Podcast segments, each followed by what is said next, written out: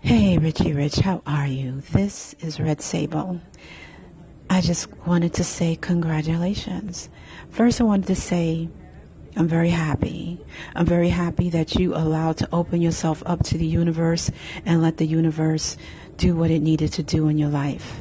And I don't know how spiritual you are, but I am, and I believe in faith and in God. And I know that when we let Him do what He needs to do to open up doors for us and to make things better for us, things get better in time. It may not be when we want it to be, and it may not look the way we want it to look, but just give it a minute. And you gave it a minute, and here you are. So I'm very, very happy that you found your your mojo again.